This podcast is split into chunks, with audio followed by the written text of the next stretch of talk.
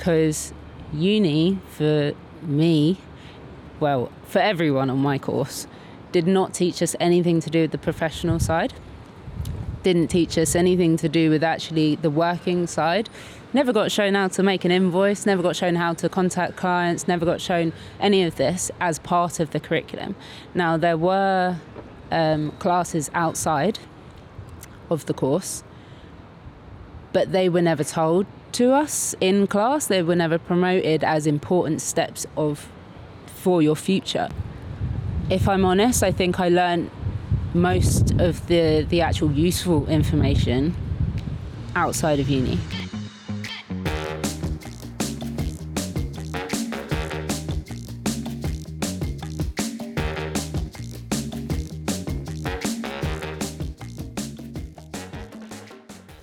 Hi, my name's Matej, and welcome to a very special series of episodes at Surviving Art. We're doing market research in London as part of a cultural residency provided by Slovenia's Ministry of Culture, and we'll be conducting a series of interviews and talks about the art market in London. In this series, I'll be chatting with book publishers, both emerging and well established artists, gallerists, and other art world professionals. And to kick it all off, today's Running Gun podcast, meaning Please excuse the London traffic in the background, it's kind of inevitable. So, today's podcast is with Lizzie Reed from Lizzie's Lines. We talked about art school and why going to art school might not be the best option, at least not in places where education isn't free. And we also explored her views on the possibilities creatives have in London at this very moment, how a longer hiatus can actually be good for you, and much, much more. Also, you can find all of the link paraphernalia, anyone curious about what Lizzie's work looks like, in the podcast description below. Enjoy. Like I would spend my lunch times in secondary school in the art room, and my friends would be like, "Come on, come out," and I'd be like, "No, I'm good, I'm happy." Um, and yeah, just kind of put that pressure on myself to make the most of uni and like kind of prove to myself that I could do it. But after about two years, I realised that I was working for the grade rather than the work that I was making and like finding out who I personally was as an artist. And so I very, very comfortably took a year out, uh, which was a placement year. So you still got a bit of funding, um, but it was about a third of what you'd normally get for the year from student finance. And that was in order to get the diploma in professional studies as well. So technically, I was still studying, but I didn't have to come into uni to do it. It was just about finding internships, working in the industry with people. Um, and yeah, so that was a great year. Uh, I ended up not making anything for about six months and just kind of crashed out completely. Um, but just before going into it, I'd set up the an exhibition platform called Program Perception with a friend. So this kind of gave me the space to just fully go for that. Um, we only had we only planned to do one exhibition and then it went really well. So we were like, fuck it, let's just keep going, see see what happens. And then we ended up making like logos and business cards, made like registered. Um, As a business? Some, yeah, Yeah. yeah, but. Um, we were advised to do register as sole traders rather than a partnership because apparently that's better and Okay. just kind of play it as though we were hiring each other's services Mm-hmm. even though we were working together It's probably taxes. exactly um, but yeah so we ended up doing everything and to do with putting on shows uh, talking with venues and all of that. Stuff that like I had no idea about. Like we'd never put on a show before. And then the first show saw about 80 people through the door. And then the the next one was better in curation but worse in turnout. So we'd kind of slacked on the promotional side of it. So we were learning every single time. We did about five shows and supported about 40 40 odd artists um, and it was just great. And i just loved the fact that i was starting to understand where money comes into the arts and like seeing that the future in the arts is actually a viable thing. Um, and yeah so at the same time i was kind of developing my own style but also focusing more on the business side of it and then when I got back to final year, I was just like, right, I'm going to be completely selfish and just make this year about me and what I need to feel like I need to learn, rather than working, going back and doing the same thing of working for the grade. So I made it about um, my kind of perception of myself and how where I was lacking in confidence and things like that. So I ended up doing a lot of poetry to begin with, and then I was playing with. I'm quite a meticulous person, so like I will write everything down. If I go to a talk or a workshop or whatever, I I've written pages and pages of everything. I don't understand how people don't do it because to me, I need to record it to remember it. Um, And all which, your recordings don't work for you. It has to be written down. Yeah, yeah, Okay. yeah, yeah, exactly. Um, to kind of cement it almost in my head, confirm that I actually went there. Okay. Um, but that ended up getting me in trouble because my tutor was going through my sketchbook and I had pages and pages of writing rather than actually making anything. So then she was like, if I see another page of writing, you're gonna be in trouble. like, you, I don't want to see another page of it. I don't want to hear about it. I just want to see work. And I was like, okay, how do I do that without planning it? Doesn't make any sense. And then I started my series of subconscious drawings, and that was just it was a lovely summer that year. And then um, so I'd be in the garden, I get all my materials out, and just go for it. And I realised that whilst it wasn't about like being quick with paint or or putting loads on, it was I was kind of more patient with it. So I'd look at a page and I'd just wait for like a line to come to my mind or like it's almost like you feel it I feel it in my hand before I see it on the page. And so I ended up making these really like quite minimal but like organic um, pieces on paper initially that were just some of them will just be two lines uh, out of Posca pens, my favourites, and acrylic paint, and then a bit of like tissue paper if I feel like going a bit jazzy.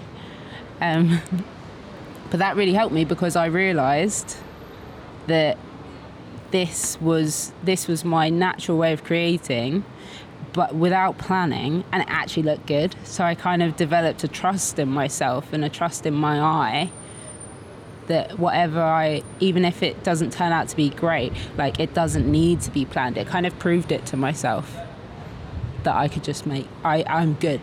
Like i can do i can do, i can make good art without planning it every second. And they encouraged that in me for that final year and I ended up doing very well out of it. And yeah that was what uni gave to me.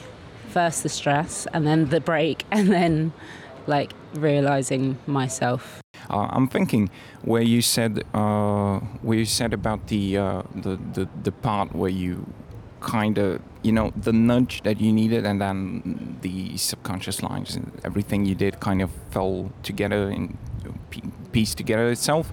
Um, is it like is it just creative block kind of a thing or is it like this imposter syndrome kind of thing not knowing if you're good or not and y- you it's know? the imposter syndrome for Yeah. sure. Like Yeah. because i as soon as i'd finish these pieces and bring them into uni people would be like oh it's so nicely designed and the word design kept coming up and then like it's graphical so like graphic design started coming up and i was like well i'm studying illustration and visual media. I'm not doing graphic design.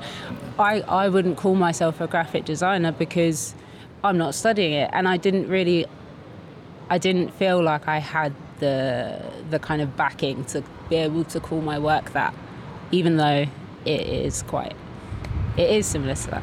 Would you say it's a strong box that you're put in just by being at a academy or a college that you, where you study something? You know, because art is very boxed up, but at the same time, everything is kind of everything. You can't really like what is a drawing, and then eventually somebody makes a I don't know. Cy Twombly makes paintings with pencils, but it's still a painting. Yeah, It's yeah. not drawing. Yeah, You know what I mean? See, that's yeah, that's interesting. I'll come back to the um, drawing thing because that's quite important for me. Uh, at my uni, it's it was completely encouraged to do whatever you wanted. So I was on illustration and visual media, but people were making films, people were doing printmaking, people were doing graphic design on the course. People were playing with um, typefaces and font rather than anything necessarily, um, uh, rather than a picture.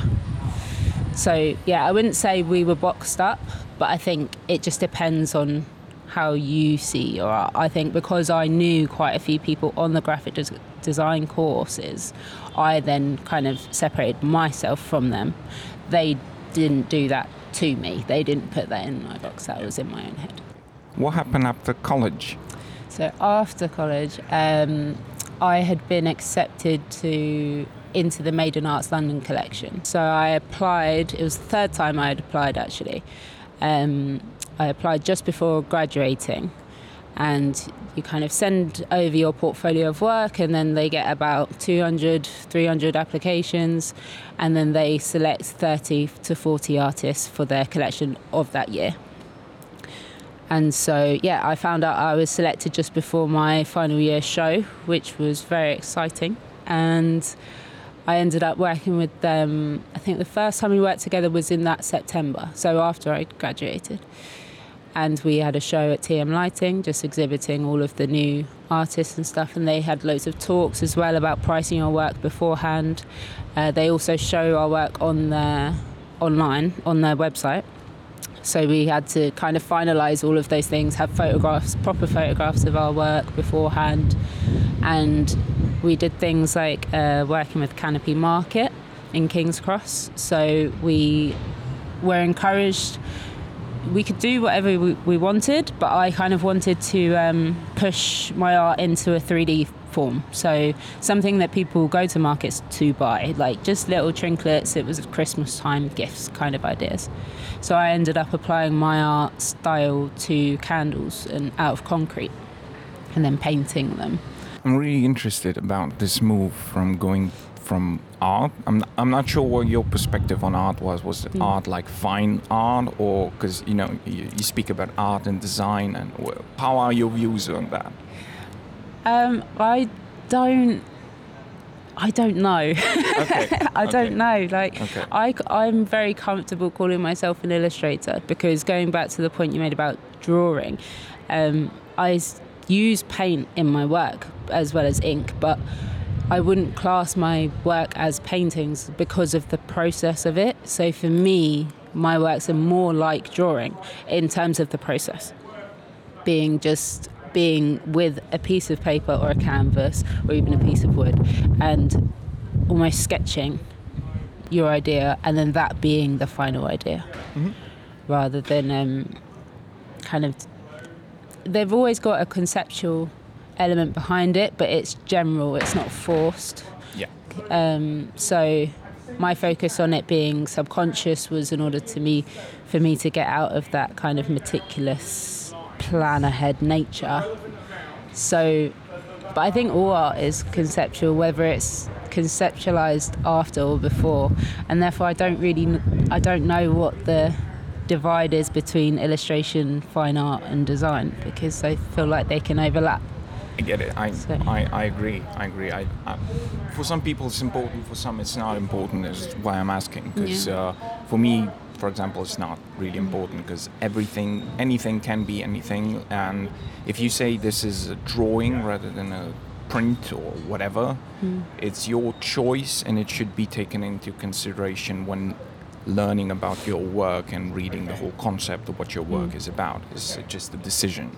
I agree completely.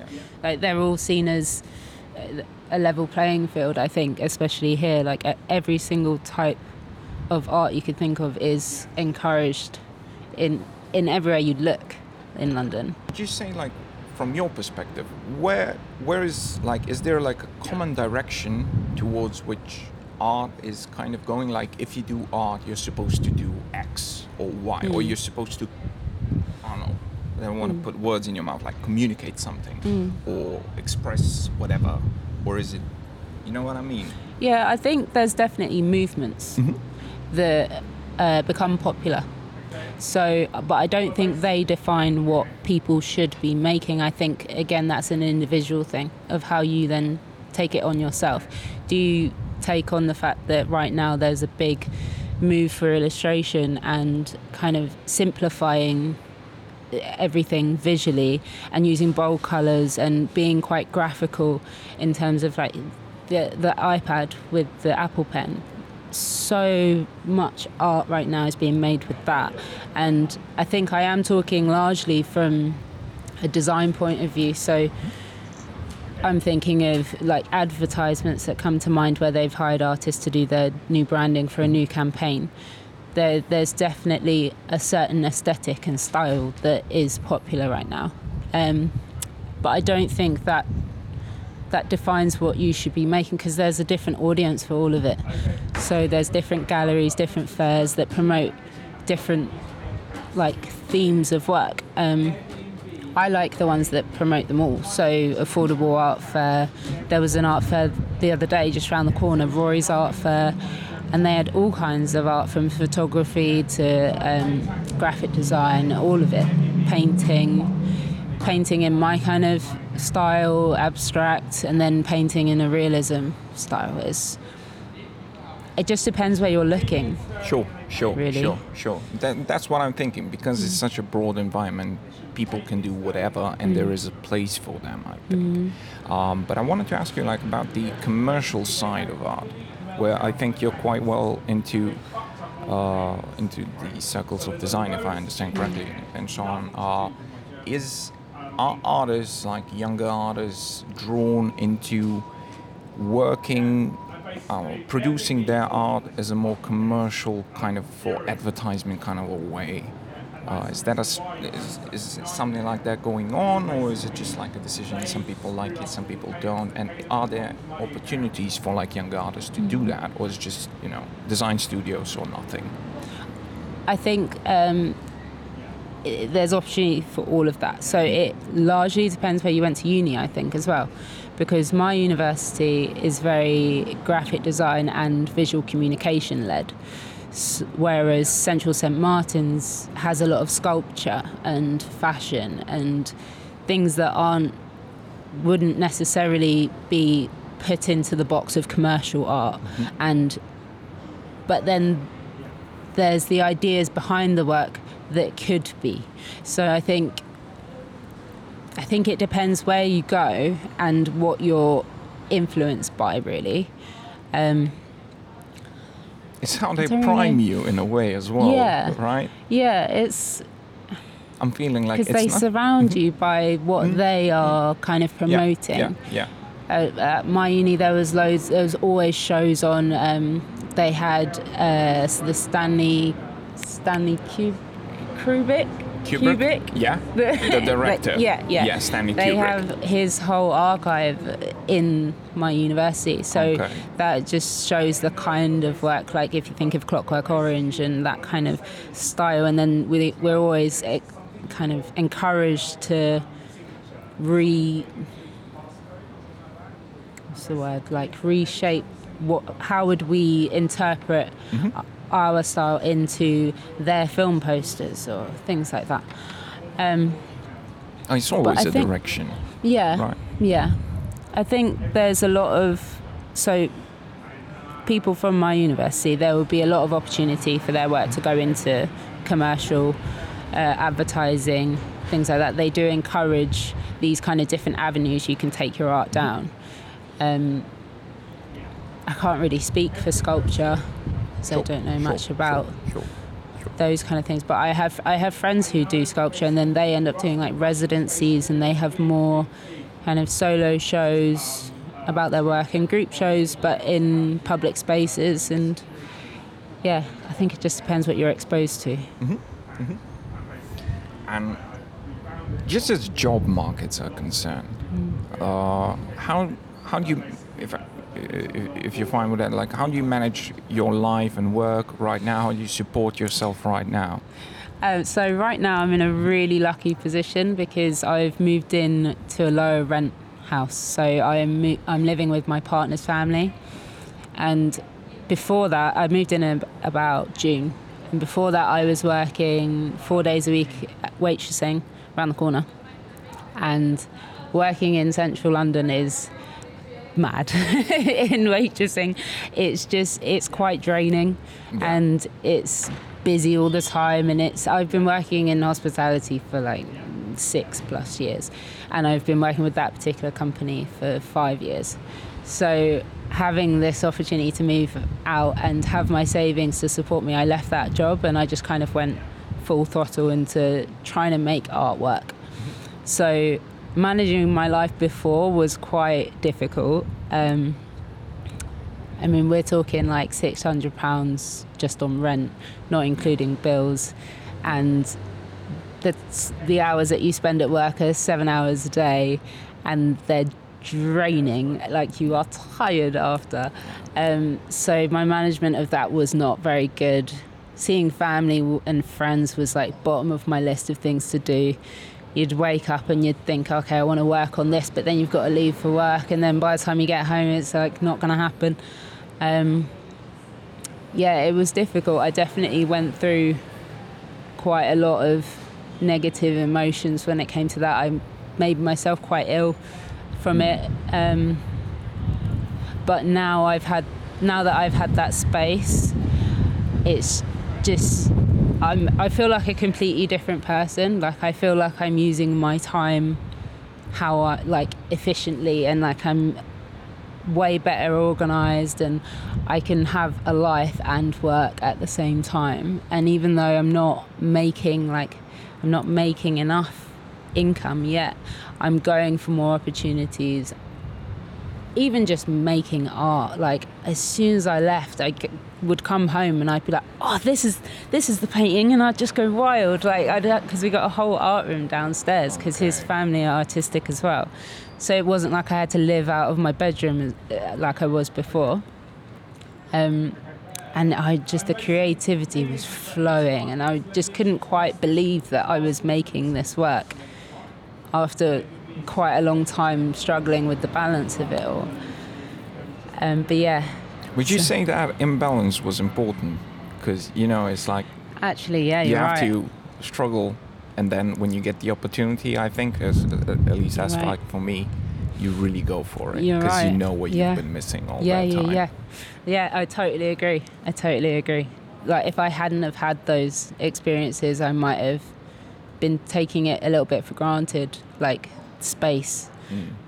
creative space, and of your physically and of in your mind. Like it's just it. I value it so much more now, knowing that I don't want to go back to that. So in a way, it's almost made me more ambitious as well, and it's forced me to be more confident in my work as well. Can I ask you something? If I understand correctly, because I'm not exactly sure, but the point where education is concerned in England, most of higher education, if not all of it, you have to pay for. Mm-hmm. Is that correct?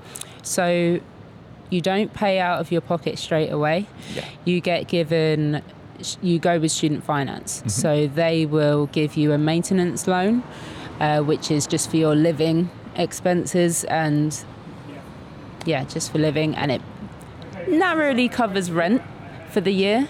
Um, so most students would have to, if they don't have the support from their families, they would have to work as well to boost that up. Because, for example, my first year, it, it only covered my rent. So that didn't include food or anything else on top of that, travel, anything like that.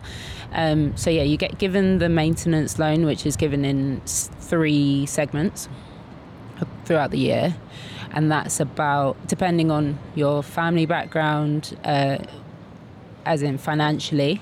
Yeah. Because it's Um, a loan. Yeah, Right. yeah, exactly. However, it's based on your how much your parents earn. Mm-hmm. However, it's not considering the fact that you might have 12 brothers and sisters at home. Your family could be earning loads of money, but there's 12 of you that they've got to support. It doesn't account for everything. Okay. Um, so yeah, I, I ended up getting the maximum. Um, it also depends if you're living in London, you get more if you live in London because everything's more expensive. And then you get your tuition fees paid straight to the university. So right now, um, they might have changed, but for me, it was nine grand a year to the university and 10 grand a year to me uh, for maintenance.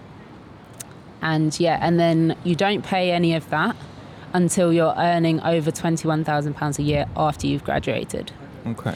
And then in order to pay that back, there's there's interest on it every single day, and you they take um, quite a small percentage. Can't remember the exact amount Okay. uh, from your wages Okay. once you're earning over that amount. Okay. But in the meantime, it's just building and building and building. I get it. And the interest is is a is like is it a lot at the end? Is I it like American like three percent. It's not it's not great. I can't, I can't quite remember, but Yeah. don't It's- quote me on that. Okay. It's not bad, but it's not great. Like No. three percent compound, that's a fucking lot. it's a lot of money. Because that's like it's ten years, right? Yeah. Yeah. So basically, this course cost me about, um, well, 19 grand a year for three years. And Yeah. I got a maintenance loan on my placement year, which was £3,000. So Fuck. 19 times 3 plus 3. That's, that's pretty much like interest. four or five years of working, and then you might have paid it off, kind of, but not think it's really. much more than that. It's more than that, I think it's, Yeah. it'll take a bit longer than that to pay Okay. it off. Okay. Okay. A lot of people um, don't end up paying it off. I think, um, like I think it goes, it disappears after something crazy like 50 years. like they, they just they just go, okay, that's it. You don't have to pay anything after 50 years. So, but it's still a long time. It's 50 years. It's 50 years. you know, and they deduct it unless I don't know, because 20 grand in London isn't that much, No. and No. so you either have to live a poor life to Mhm. then not owe anyone anything because Mhm. you're poor anyway. You you couldn't even if you wanted to. Wow. Uh, for example, in Slovenia, everything is free. Yeah. Right? All of the education is free. Healthcare is free. Like every. I've got a friend in um, Denmark who is actually being paid to study. And so she's just she did the right thing there. she's able to able just to live without worrying and then uh, I think it's very much sold that you know you're not going to be paying it back in huge amounts. It's it's gradual, but that gradual amount is for it's pretty much forever. Would you say it was worth it, considering what you could have done just on your own, as like I don't know, artist cooperative, something, people you know, friends of friends, whatever. Hi, would you like? I don't know. Can I clean things for you? And you mentor me. Kind of a. This is more and more interesting for a lot of young people, like mentorship, where people work for free. And have you ever thought about the, you know, juxtaposition of this to either that I think now, looking back, and everything that I learned, I definitely could have learned without uni, because uni for me, well, for everyone on my course, did not teach us anything to do with the professional side. Didn't teach us anything to do with actually the working side. Never got shown how to make an invoice, never got shown how to contact clients, never got shown any of this as part of the curriculum. Now, there were um, classes outside of the course, but they were never told to us in class. They were never promoted as important steps of for your future. It was always about the deadlines you had for the projects you were doing, which really frustrated. It was so frustrating because I would go to all of these talks and I would never see any of my classmates there. I'd tell them about it, but I'd never see them there because they've got to go to uni and then go to work. They've got to like there isn't that time for a lot of people. A lot of people had other responsibilities, mm. like, and then the fact that these are kind of extra curriculum, you're expected to to do it all yourself without any support from the tutors that you're having the most contact with. It's almost like they don't. There's no sense of importance about it. And so, therefore, if there's a student like I was who was working thinking, oh, the grade, the grade, the grade, they're not going to see that as important until the moment they leave and they realize oh right what what now because it's not there's no grade i'm going to get now i need to actually work oh wait but i don't even know where to begin and that's what was so important about the placement year for me. And i just always knew that i wanted to be sure about opportunities afterwards. But there's a lot of students who just didn't have the time to do that. And if it was if it was, you know, you have your set times to come in and you have your tutorial then, you have your crit about your work then, and then you have a course on pricing, you have a module on contacting people, how to word an email, things like that, how to do your CV as part, like set in stone, I think that would have made, that would just make a huge difference to a lot of people. So, if I'm honest, I think I learned most of the the actual useful information outside of uni. So yeah, I could have I could have done it without uni.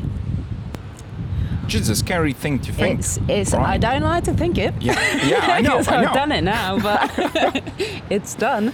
Um, but it's true, and I think that's that's there's so many self-taught artists out there. Like people do make it work, but it also depends if you have the support to do that. Sure, If you sure. if you know people who are creative and your family's creative and they kind of encourage that in you, that you can do it and that there's all these opportunities out there just open waiting like free everything's online. Your podcast I, i've learned so much for free on through people online or through magazines or through just anything you want to learn Yeah. you can search it up. Yeah, yeah, but if you don't have the support to do that, or if people assume that university is going to give you all of this, actually, it just gave me the space to experiment, which I would have had, which you have anyway. yeah, yeah. Especially if you don't work with like expensive equipment Mm. like printing presses. That is the great thing. You have access to all of the facilities. So my uni had loads of really old printmaking machines that were amazing, and the photography studios and things like that. You would you're definitely exposed to a lot of um, new ways of working.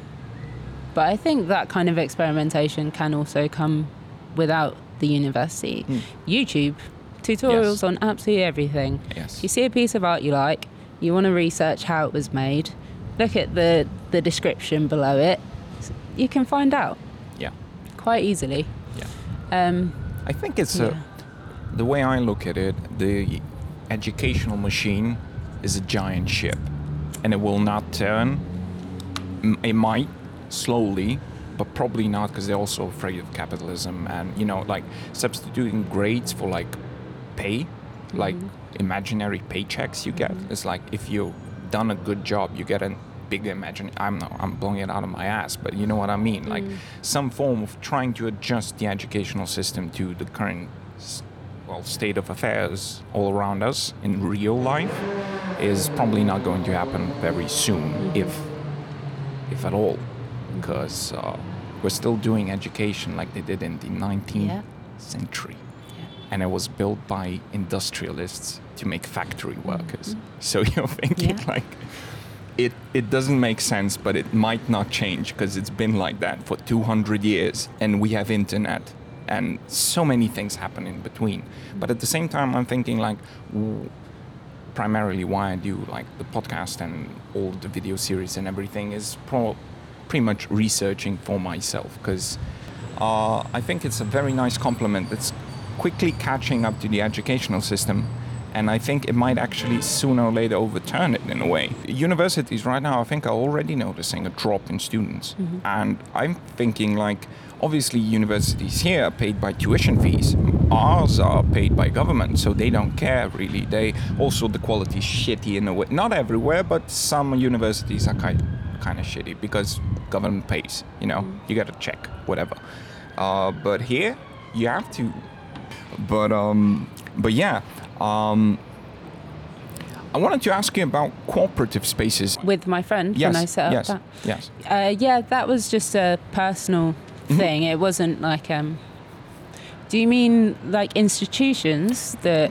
I wouldn't call them For it, or- institutions. Just like you and your friend deciding to do shows and so on. Yeah. I'd call that like an artist cooperative kind of a thing. Yeah, Not necessarily having a space, because I don't know if you had a space. we it didn't was have just a space. pop up, right? It was just yeah, Yeah. yeah. So the shows were pop ups, and uh, they were at. There was the first two shows were with a charity venue um, in Brixton called Raw Material, and then because we liked using non-traditional gallery spaces because we wanted we did live music as well, so we were promoting uh, emerging artists and musicians. So we called our first exhibition programmed Perception, and it was about gentrification, particularly focused on the gentrification of South London. And so having it in Brixton was great because that's literally a prime example of somewhere that is kicking out the people who are from Brixton in order to bring in people with more money and to bring a certain aesthetic to to it to make it more popular, uh, which was really quite. I think it it grinds on a lot of people, especially if you're from London and you see it happening. Like I've never seen Brixton the way it is now, and a lot of people walk through it just is almost unrecognizable, especially the people who are who are living there and the cafes and the coffee shops and all of that. Um, so yeah, we started it because Ella's boss at a jazz music venue wanted to put on an event on a Thursday night, and Ella had just started making art in her shed, just playing with spray paint. And she, I had recently got together with her brother. We all live together now, and she came to me and was like, "There's a space on Thursday evenings at the at my work, and I want to put on an exhibition. Would do you want to be a part of it? Do you want to help?" So yeah, sure. It sounds like fun. I was obviously in second year at the time, so I there's an incredible amount of artists that we could select from, and everyone would have been interested for the experience side of things. And yeah, so we ended up putting on that show at another venue because that venue pulled out about two weeks before the actual show. We found another venue really quickly, and it was the charity in Brixton, Raw Material. And it was so much better suited because the jazz music venue was actually a bit not an ex- it was not an example of gentrification but it was more it was more um, it wasn't as connected to the community mm of the local area, whereas this charity is literally about supporting um, young musicians and particularly people with like learning difficulties and things like that. So it was just perfect, and we had three floors and about something ridiculous like 15 artists. We had film, we had sculpture, photography, everything, painting, and we had three live acts as well. So that was a lot of work, and we ended up putting it on within three months of deciding we were going to do this, and we just fully went for it. And I, I think because of the kind of people that we were, like I'm quite particular, and I like things to be like I'm a bit of a perfectionist, so that kind of helped with the just the fact that we were going to fully immerse ourselves into this opportunity. We were going to make it beyond people's expectations. Like we just wanted to make it good. We didn't want to just turn up with a bunch of art and stick it on the windowsill and, you know, stick it up with some Blu Tack. Like we wanted it to be a proper show and also one that we kind of dreamt of. It was we wanted it to be a party. We wanted it to be some somewhere young people want to go and see, not kind of reduce the like prestigiousness of white walled galleries and just make it about conversation and like continuing that conversation after the show as well. Um, so yeah, and it turned out to be really good, and we learned so much about the curation because we put the last painting up about a minute before we opened the doors, and like we organised the security and like the posters and like promotion online and set up our Instagram page and everything, and then yeah, and we were just like, well, that was a lot of stress, but a lot of fun. Shoot it again. and then we ended up doing it three, four more times. Um, and each time just got better and better. And I think what I loved about working with Ella is we are two quite opposite people. So where I had my strengths and she had hers, like we could learn from each other. And I think that was just so important the fact that we weren't kind of stepping on each other's toes and like we both knew that the way that we worked we both were, friends we gave each other the space to like stress about a post a little tiny section of the poster that wasn't quite perfect enough for me. Like she'd let me just go wild on it whereas she was into music, so she understood all of the tech that needed to be set up for the exhibitions and stuff. I had no idea about all of that, so I just left that to her. And yeah, it was just great. And for some reason, we just really worked well together, having never worked together before and never putting on a show before. it's a cool experiment. Yeah. I wanted to ask you, like, when you said there's a lot of conversations, you know, about like how to make museums more accessible to all sorts of people, not just young people or Mm. us or or just anyone who isn't particularly interested in art. And I'd really like to hear your views. Like, what do you think? I think it comes down to feeling welcomed. Um, we went to quite a few private views and openings uh, around Mayfair and things like that to just kind of see what was going on in the scene and how people were at these spaces. And they were largely older white people, and there was a there'd be jazz playing and wine and cheese and things like that. And us walking in and wanting to wear trainers and baggy jeans and a t-shirt, which is Yeah. perfectly fine. Like, Yeah. but you walk in and you're immediately kind of treated as different and not worthy of being in the space. I remember this one show. This woman was trying to take a picture in front of a piece of work that I was looking at at the time and like talking to Ella about it and stuff. And she just kind of shooed me. She just shooed me out of the way. And I was like, sorry? I'm just looking at this, so could you just give us a minute? And then she kind of got a bit funny about it. And I was just like, we're both here supporting the same artist, appreciating the same work.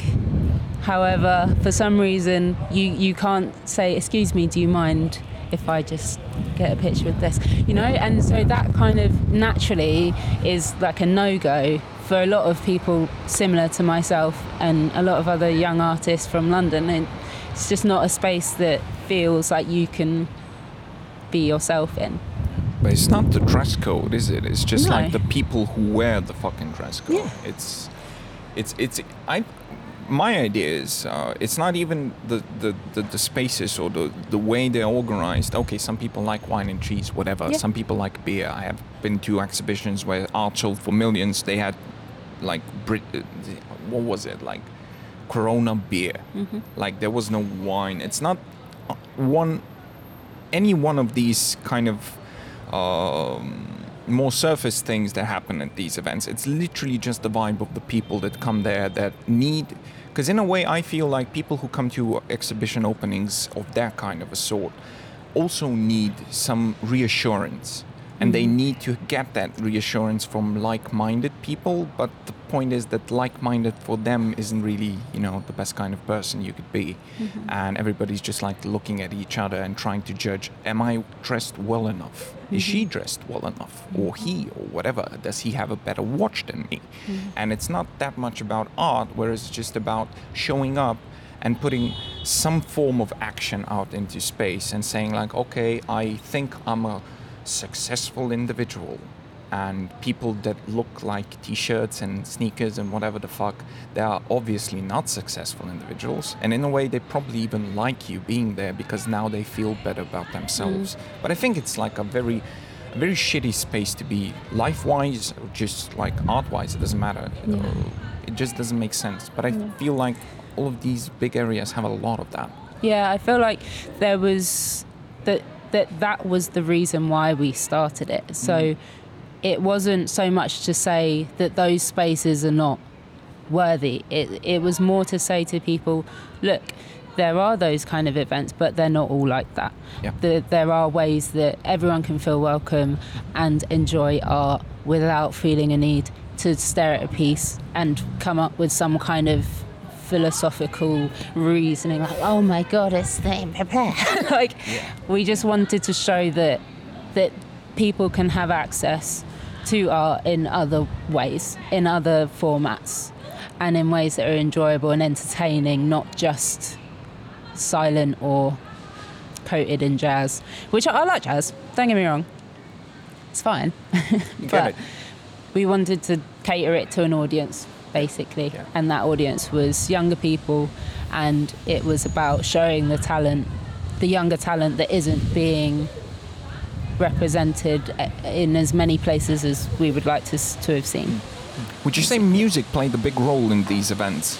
Yeah? Massively. Yeah. Yeah. Also for like all of the people coming there, they expect music to be there or they like it to be there. I think they like it to be there. It just adds another reason to stay in the space. It's it's it's just adds a whole nother vibe to a place. It's like you can just waltz in and enjoy sound whilst looking at art and talking rather than just having the the kind of parameters that are set with a space where you walk around, see the art. Once you've seen the art, you maybe go round again, maybe a third time, and then that's it.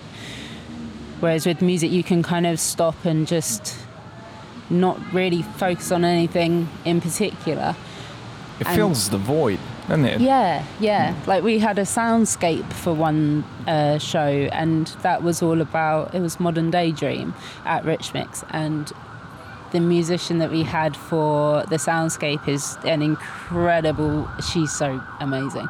Um, her name's Eva, and she designed this whole soundscape around the brief of modern daydreaming and what that means to her and it was kind of about this it was commented on reality but also just bringing people into the, the sound it just brought you into a new space. It, it brought you away from the outside world and really like closed you off within the walls but then opened your mind a little bit because you kind of stop thinking about everything else once there's sound. There's there's it's like an interruption in a way.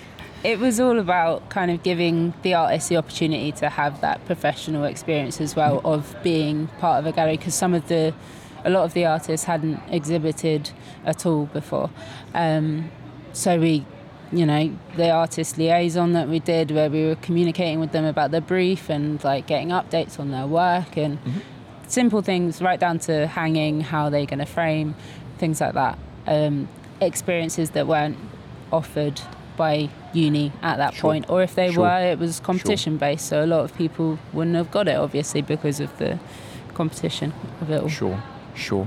and it was the same for the musicians. So we had um, Joy Crookes at the second exhibition, who's now doing amazingly well, and she's just incredible. And I think me and Ella found, not found her, but we went to her gig with Sofar Sounds. Have you heard of Sofar Sounds No. before? So it's it's a really really cool uh, business that finds little cozy spaces to put on music shows. So there was the Canvas Cafe, which is just down the road. Mm-hmm. They have a downstairs space, and there was all cushions and seating, and it was just like really small, really like intimate spaces where they have bands and singers play who aren't like they could be the biggest thing. Like I think Bastille played with them, and then people who are more unknown. Like they had a r- really good range of people, but it was about being part of this little community that knew about these secret events.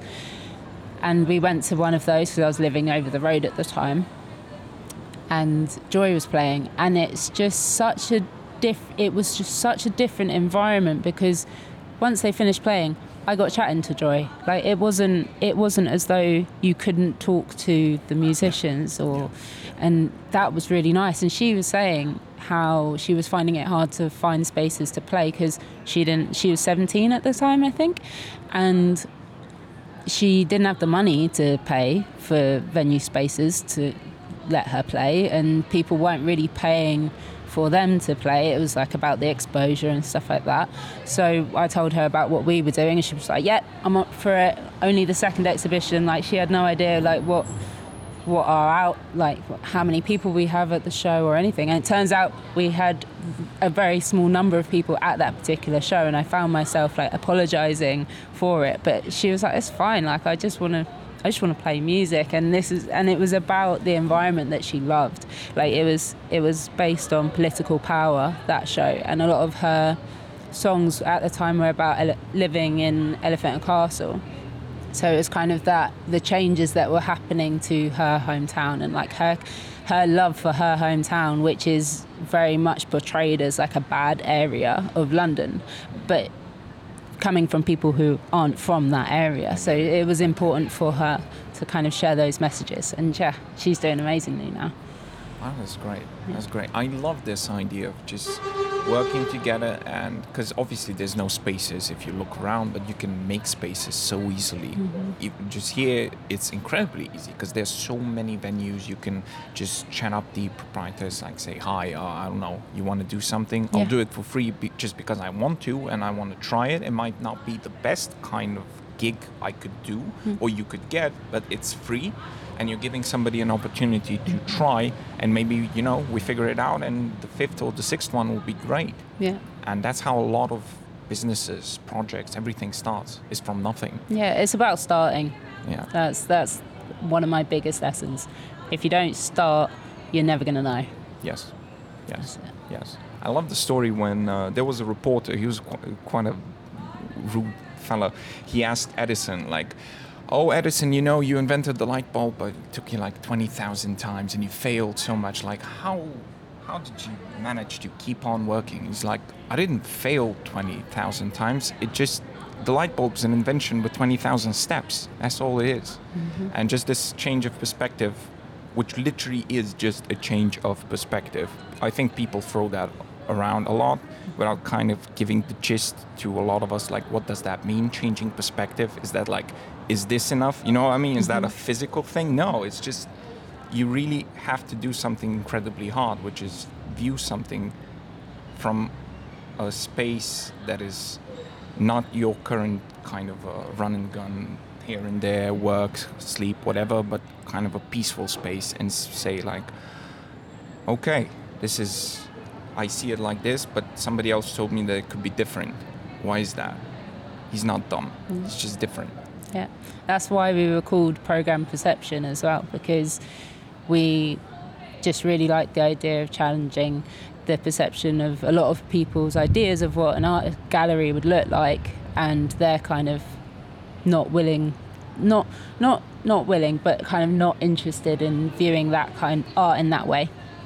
Or like going up to central London and being in those spaces. So we wanted to show a different way that they could be, they could be presented. Thank you.